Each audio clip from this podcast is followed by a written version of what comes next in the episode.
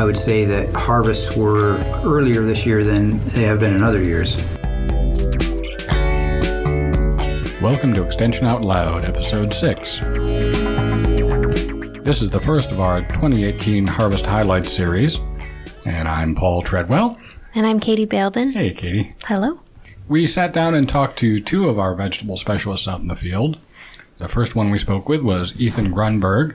He's a vegetable specialist with the Eastern New York Commercial Horticulture Program. That one. We like those teams. And then we also talked to... We also talked to Judson Reid, who is an extension vegetable specialist, and he is with the Cornell Vegetable Program and Harvest New York team. My name is Ethan Grundberg. I'm a regional vegetable crop specialist with the Eastern New York Commercial Horticulture Program. We cover about seventeen counties in Eastern New York, from Putnam and Orange County in the south, all the way up to Clinton County near the Canadian border. I mostly work in Orange County, where there's about fourteen thousand acres of muck soils. Muck soils are defined as soils with more than twenty percent organic matter. They were formed in prehistoric wetlands, lakes that were then turned into wetlands and then drained to become productive agricultural soils. There's a large concentration of conventional onion production there, but given our proximity to New York City as well, the trend over time has been fewer onions and more mixed vegetable productions for direct sale to customer in uh, the New York City green markets. So I work supporting the commercial vegetable growers in this region. So besides onions, Ethan, what are the other products that seem to be big in your area? Interestingly enough, kabocha squash is a huge product. There's probably about seven hundred acres of kabocha squash being grown here for specialty markets, Central American consumers as well as East Asian consumers in the city. What do those look like? They're kind of a, a round, dark bluish green color with a very bright, vividly orange flesh. It's a drier flesh, so they fry really well. So if you've ever had tempura squash in a Japanese restaurant, it's typically a kabocha squash. How long has that sort of squash been produced in your region, and has the market grown? What are the current factors affecting the production of that? Sure. So a couple of early kind of experimenters started growing it in the seventies out here, and more and more growers have started trying to grow it. Not so much because you make a tremendous amount of money on it, but for onion growers, they're often looking for any opportunity that they can to rotate ground out of onions to break up some of the pest and disease cycles. And so kabocha squash was an opportunity for some growers to do that. The market is great early in the season, and once everyone's harvesting their kabocha squash, the market plummets pretty quickly. And so it's often a race to get your crop in before South Jersey comes in with some of theirs. And then there's a decent amount of production on muck soils in Canada as well. And so once that crop comes in, that kind of pushes the market value down as well. So we've got the squash. What else do we have happening? Really anything you can think of that's a vegetable crop. Brussels sprouts, asparagus, artichokes, zucchini, the whole gamut is grown on the muck. Again, these are growers that are trying to provide a full offering to their customers at farmers markets down in the city. So the bulk of trade really happens with markets in the city? There are a couple different ways to look at this. If you look at it on a per acre basis, the biggest crops grown on the muck are onions, sod, which I don't deal with at all, and also soybeans now. Uh, again, not so much for the value that they provide to the grower, but for the rotational value that they provide with onion production. Mm-hmm. Uh, so those are probably the biggest acreage eaters of, of crops down here. But in terms of dollar value, definitely the mixed vegetable production for direct sales in the city is, is where it's at. When you're talking about mixed vegetable production, what scale of farm are we talking about? Well, it's kind of all over the place. There are a couple of larger mixed vegetable operations that have been selling at the green markets in the city for, well, since their inception in the seventies. That are growing on about seven hundred to eight hundred acres. Mm-hmm. Um, those operations typically dedicate one hundred plus acres to conventional onion production and rotate through with their mixed vegetable production. But there are a couple operations that are much, much smaller than that. One of the most successful growers that I can think of is on sixteen acres and supports his family on, on that scale um, and was an early adopter of organic production practices and has really found a niche for himself down there. So do you primarily work with organic producers or conventional as well? I work with everyone, and the, the bulk of the growers in this region are conventional, but I do have a background in organic agriculture. Has it been a good year for onions in general? The sad truth is that it has been a pretty miserable year for onions. We had a very cold, wet start to the season. We had a late snow that delayed some of the direct seeded onions. Most onion growers want to start putting seed in the ground late March into early April. And I think most of the plantings went in mid to late April this year. So we had a late start. They didn't grow very quickly because it was still cool. We followed that up with about six weeks of intense heat and drought. I don't think we got a single drop of rain on the muck soil for that entire stretch of time. And then late July, the skies opened up and it hasn't really stopped raining since. So the outcome of that is that onions were not very big going into their bulbing period. Uh, onions start bulbing as a response to photo period. So after June twenty-first, the response is to really start pushing bulb growth and less foliar growth. So if you don't have a lot of foliar growth by that time, you end up with a smaller yield potential as a result. So we were already kind of in that boat going into what was then terrible weather for onion growing. And uh, nevertheless, because the lack of precipitation during that time, there was not a lot of foliar disease pressure. And one of the biggest production challenges for growers down here is bacterial bulbrots of onions. There's kind of a direct correlation between heavy rain events and an increase in the incidence of bacterial bulbrots. Those bacterial pathogens mostly survive in the soil, get splashed up during rain events, and then get driven down the leaf tissue inside the leaf by the rain. So the weather we've had for the last month or so has been terrible for bacterial bulbrots. Again, because it's so wet, most of the onions are mechanically harvested, and there haven't been a lot of opportunities to get into the field because it's been so wet. There are thousands of acres of onions still waiting to be harvested. So what percentage of farms actually depend on the onion harvest as their economic foundation? Ah, what percent?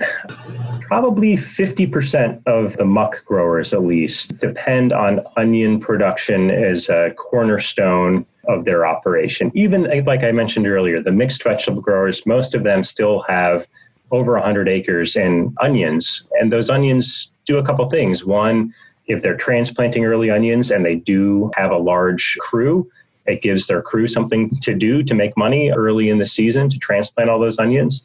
But it also provides work opportunities through the winter as well for grading and packing and selling those onions since they're a good storage crop. So it's not just a farm income, but it's also thinking about the work opportunities for farm employees as well, that there's quite a bit of dependence on the onion industry for that. So you said that there are still a bunch of onions out there waiting to be harvested. So are we right now in a season where typically the onions would be being harvested, or is the harvest season later this year? It is later this year. A lot of, because of some of the environmental stresses that we discussed earlier, a lot of the onions matured later. Um, so they weren't ready to be harvested as early as they typically would be. And then because of the field conditions, it's going to delay even further. It's not at the point yet where anyone feels like the onions are irrecoverable necessarily. If it's uh, a month from now and we're still in the same situation, then perhaps. And obviously what gets more challenging is as it continues to rain and day length decreases and temperature decreases, the potential for those fields to dry out quickly goes way down. So that's really what we're looking for, is a nice dry spell to dry fields down enough that they can get the harvester in there. What are onions typically grown for? What is the market like for them? The type of onion that grows well on muck soils is a very pungent storage onion. So pungent meaning uh, high sulfur content. The so, uh, muck soils are naturally very high in sulfur. So they, even if you grew a, a sweet, you know, Vidalia type, for example, on the muck soil, the flavor profile would be completely different. And so it, the, the soils are much better suited to, to pungent storage onions, especially yellow bulb onions. There is a fair amount of red bulb onions that are grown as well because they typically fetch a higher price. And then they're almost exclusively grown for wholesale markets. So there are a number of onion packers as well in the area who not only buy locally, and many of them are also producers of onions, but they will purchase onions from around the country to be able to supply their buyers year-round with onions. Those are the two types of onions grown here, uh, storage reds and storage yellows. So where else in New York State do we grow onions? Is it pretty much exclusively located in Orange County? Are there other locations? Well, historically, about half were grown in Orange County. The other half were grown on the Elba muck out in Orleans County. That has shifted a bit over time. The number of acres in onion production has not decreased as much on the Elba muck, but you know, as we discussed earlier, given the proximity to New York City, more and more growers are trying to find a way to capitalize on that market and diversify a little bit and sell direct to consumer. So the number of acres in onions has decreased over the last twenty years in Orange County to a point where I think we're probably around three thousand six hundred acres in uh, in onions this year, and out in Elba, they're probably over five thousand still. Wow. To skip back a little bit, we talked about the weather. We talked about it's been a miserable year for onions. Was the previous year a better year for onions? Yes, very much so. Last year was a phenomenal year for onion production. And we started out last year fairly wet and cool, which does delay some of the uh, maturation of the onion, but it provides the onion, which has a uh, notoriously crummy root system, to really establish itself and not get stressed out early in the season. Uh, and then we had a nice spell of warm but not hot, dry weather through late July, August, and into September that allowed those onions to mature properly without tremendous amount of, of pressure from some of those foliar and bulb pathogens that we discussed earlier, and harvest was a breeze last year. What advice are you giving growers this season? Perhaps one of the elephants in the room among several is a conversation around what is the new normal to expect in terms of weather patterns, and whether or not you believe in climate change. Climate prediction models would suggest that what we experienced this year in this area is probably going to be a more common experience going forward. So the question becomes, what can be done to try to mitigate some of those changes in, in weather and climate? Most of the growers on a large scale down here have already made the investment in tile drainage to help move water out of fields, which certainly helps with conditions like this. But only a couple of growers have really invested in irrigation infrastructure. One of the qualities of muck soils, given the high organic matter percentage, is that it has a tremendous water holding capacity. So even with six weeks of drought, with no irrigation, a lot of crops were thriving that had deeper root systems than onions. But there have been a couple growers who have started playing around with installing buried drip irrigation tape in their onions. And in a year like this, certainly up until late July, it seemed like that might be a, a wise path to, to consider, at least on some acreage going forward. Trying to think of systems that will be resilient moving forward into an uncertain climate future is one conversation that I'm having, and, and looking again at ways to diversify production, to diversify risk and diversify income streams, and do so in a way that can help sustain the land going forward. So again, you know, I mentioned that amount of acreage in kabocha squash. We're doing some work now trialing reduced tillage systems in that kabocha squash to see if we can not negatively impact yields, increase quality, and help preserve some of that soil health going forward as well. Those are some of the conversations that are happening right now. My name is Judson Reid. I am with Cornell Cooperative Extension. I have a couple of roles with this great organization. I'm a vegetable specialist with the Cornell Vegetable Program, which serves the western portion of New York State. We work with all types of vegetable growers there. And my specialty tends to be greenhouse-grown vegetables, what we call high tunnels, uh, soil-based greenhouses, as well as I work with Uh, the produce auctions throughout uh, New York State. Those tend to be focused in Amish and Mennonite communities, and uh, other work with fresh market vegetable growers. Then I also have a, the privilege of leading a regional extension team called Harvest New York. And Harvest New York is a little bit different in that the specialists serve different sectors of agriculture, oftentimes further down the value chain, often in the processing segment of our agricultural goods. For example, we have a dairy processing program where we have two specialists that go out and work with dairy plants. We're located in the western part of the state, the northern part of the state, and the five boroughs of New York City. We have two urban ag specialists that work with urban farmers out of their office in downtown Brooklyn. Broad overview, what has the state of the market been this season? What's sure. it looking like? Sure, and so the harvest season is really a consequence of everything in the growing season that led up to it. And so here we are in early October, and the season started off very dry, and so we had an extended dry period that in many ways was beneficial to farmers in that they were able to get a lot of field work done early. They weren't restricted by wet soils or late frosts. And then we had a wet spell that began maybe in August. So my observation is that the vegetable crops that I work with were stressed by that initial dry spell. I don't know if drought is quite the right word because we did have the occasional thunder shower that kept things moving for us. But there was unquestionably a, a stress on a lot of your fruiting vegetables, pumpkins, tomatoes, peppers, cucumbers. All of those, I think, were a little bit drought stressed early on, which pushed them to call a fruiting stage or a generative stage. So they produce flowers, set fruit, and I think that early fruit set really stressed the overall crop. We were dry and it was also windy, and so in crops such as peppers, that produces a condition called blossom end rot, which is a lack of calcium. Calcium's transported by water out to the blossom end of the fruit, and when the plant experiences any water stress, we can develop this condition, which is going to look like just a dry, brown, rotten spot on the fruit. It happens to a number of different vegetables, but for peppers in particular in twenty eighteen, was probably the highest amount of blossom end rot I've ever seen. So for peppers, it was a bad year, and I think that was a function of when they went in the ground, when they're fruiting, and when they're also in a vegetative stage. In other words, when are they putting on new shoots and new leaves? And all of that creates a water and calcium demand within the plant. And at times, particularly if it's windy and your transpiration rate is really high, you're losing a lot of moisture from the plant, you'll end up with a lot of blossom end rot. It was very bad this year.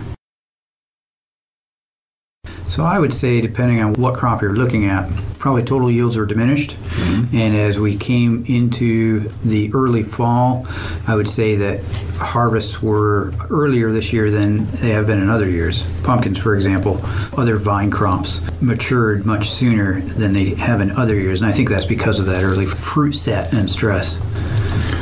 So you mentioned earlier that you're a high tunnel specialist. Can you tell us a little bit more about high tunnels and how they impact the growing season of the vegetables grown in them? Sure. So high tunnels are um, low-technology soil-based greenhouses that allow farmers to plant uh, up to two months ahead of what they would plant in the field. Mm-hmm. And by growing under protection, excluding rain and wind and this sort of thing, we can improve the total yield of the crop and generally the quality of the crop and, of course, the harvest window.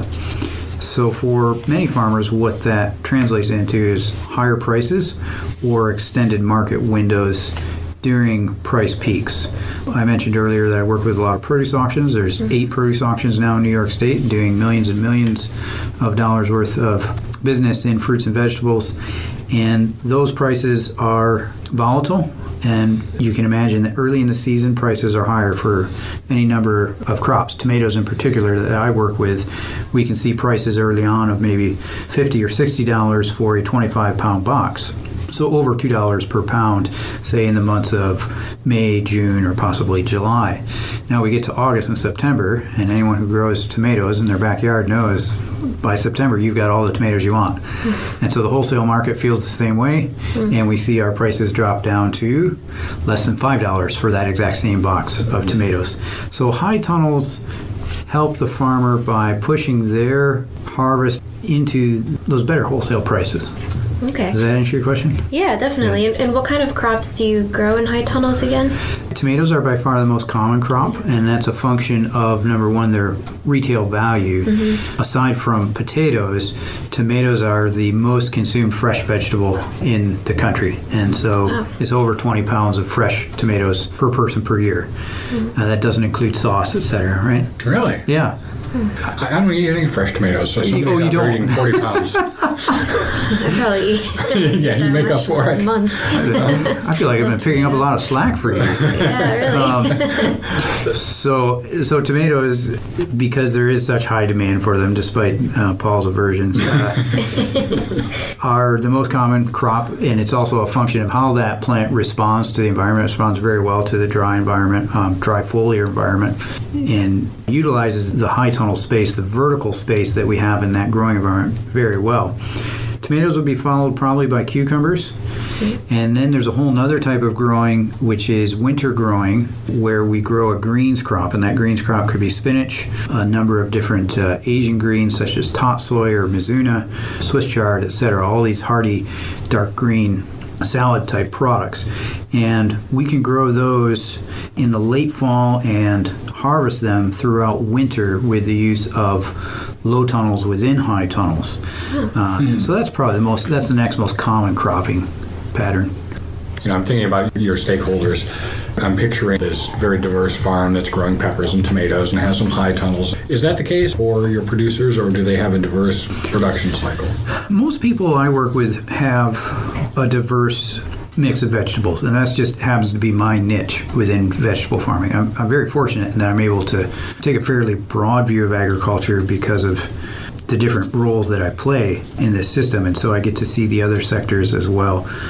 Some of your more commodity-oriented farms have less diversity. If we were to look at a dairy farm, you're looking at maybe three or four different crops in there. That's a smaller rotation, but oftentimes those farms are able to put in crop rotations and cover cropping in a way that the very small diversified vegetable farms cannot, because they don't have the space. Oftentimes they're short on land, and the entire enterprise in those circumstances oftentimes built on intensive cash flow of annual vegetable crops, which means that most of the farm is locked into a very short rotation with closely related crop species. And so oftentimes you can see some really sharp pest and disease buildup on some of these smaller diversified farms, whereas the larger farms with less crops have larger rotations spatially and also sequentially, which helps break up weeds, insects, pests, as well as uh, diseases. Fascinating. It is. I learn something every day. This year was a good year except for peppers. Yeah. And that's environmental. Have the past few years been good? Has it been an up and down roller coaster? Is there a pattern that we can see over the past few years? No, boy, it doesn't seem like there's any pattern. It seems like it's, you know, crazy as the new normal. I think every year is very different weather-wise. Pests and diseases are changing, and that's something that is different. So in the last couple of weeks, we had the announcement of a new invasive pest called spotted lanternfly, which threatens a number of crops. That's new. And prior to this, we had other invasive pests such as brown marmorated stink bug and spotted wing drosophila. And those invasive pests really change how farmers grow things. If you look at spotted wing drosophila, for example, what I like to say is that pest is so intense and so destructive that if you're growing raspberries, the pest pressure is so strong that you're no longer really a raspberry grower. You're a spotted wing drosophila killer, or you're not in business. That changes the dynamic for farmers tremendously, these invasive pests. A couple of diseases are also, they're not invasive pests per se, but late blight, for example, which we did have in twenty eighteen, not widespread, but we did have it. It appears to be changing in that we're getting what they call multiple mating types, which we haven't had in New York in the past, and the risk is those mating types can, through sexual combination, create a new strain of late blight that could possibly overwinter in New York or produce overwintering structures, which we never had in the past. Yeah. Downy mildew of cucurbits, downy mildew of cucumbers and cantaloupes and other vine crops. It's a disease that historically we've seen for many years, but its distribution and epidemiology seem to be changing. And so this again puts the farmer in more of a pest and disease management mode than farming mode at times. Those are changes I've seen over the last few years. Why do you think that is? Is it just natural evolution? Or? It doesn't seem like it. With pests, I think it's an issue of, of probably global trade that we're seeing. Hmm. A lot of the invasive pests we're seeing. With the diseases, I, I can't say. I think uh, some of these things we're still learning about, but I think climate change is certainly something to consider here. What role does that have in the survival of pests and diseases in the Northeast and, and in other places? Uh, I have a completely random question. Yes, I like those. so I don't, I don't like talking about the same old thing. I like talking. I like being more philosophical. Go ahead. so um, I have a very very small garden. Mm-hmm. My eggplants this year were crazy. I had so many eggplants. Oh, nice. Was Good. that a, was that a trend? You know, it's funny you asked that. Now, as you asked me these questions, no, it was, we actually, I said it was a good year, but it was not a good year for eggplants because we had an overabundance of a certain small insect called a tarnished plant bug. And tarnished plant bug will feed on eggplant flowers, hmm. and then you won't set fruit. And so this was by far the heaviest year of tarnished plant bug as well, for, in my observation. I've, I started... an extension eighteen years ago. So it was not a great year for eggplant, except in your garden, where apparently Interesting. conditions were just right. So good for you. This episode of Extension Out Loud was produced and edited by Paul Treadwell, with help and advice from Katie Baildon and R J Anderson.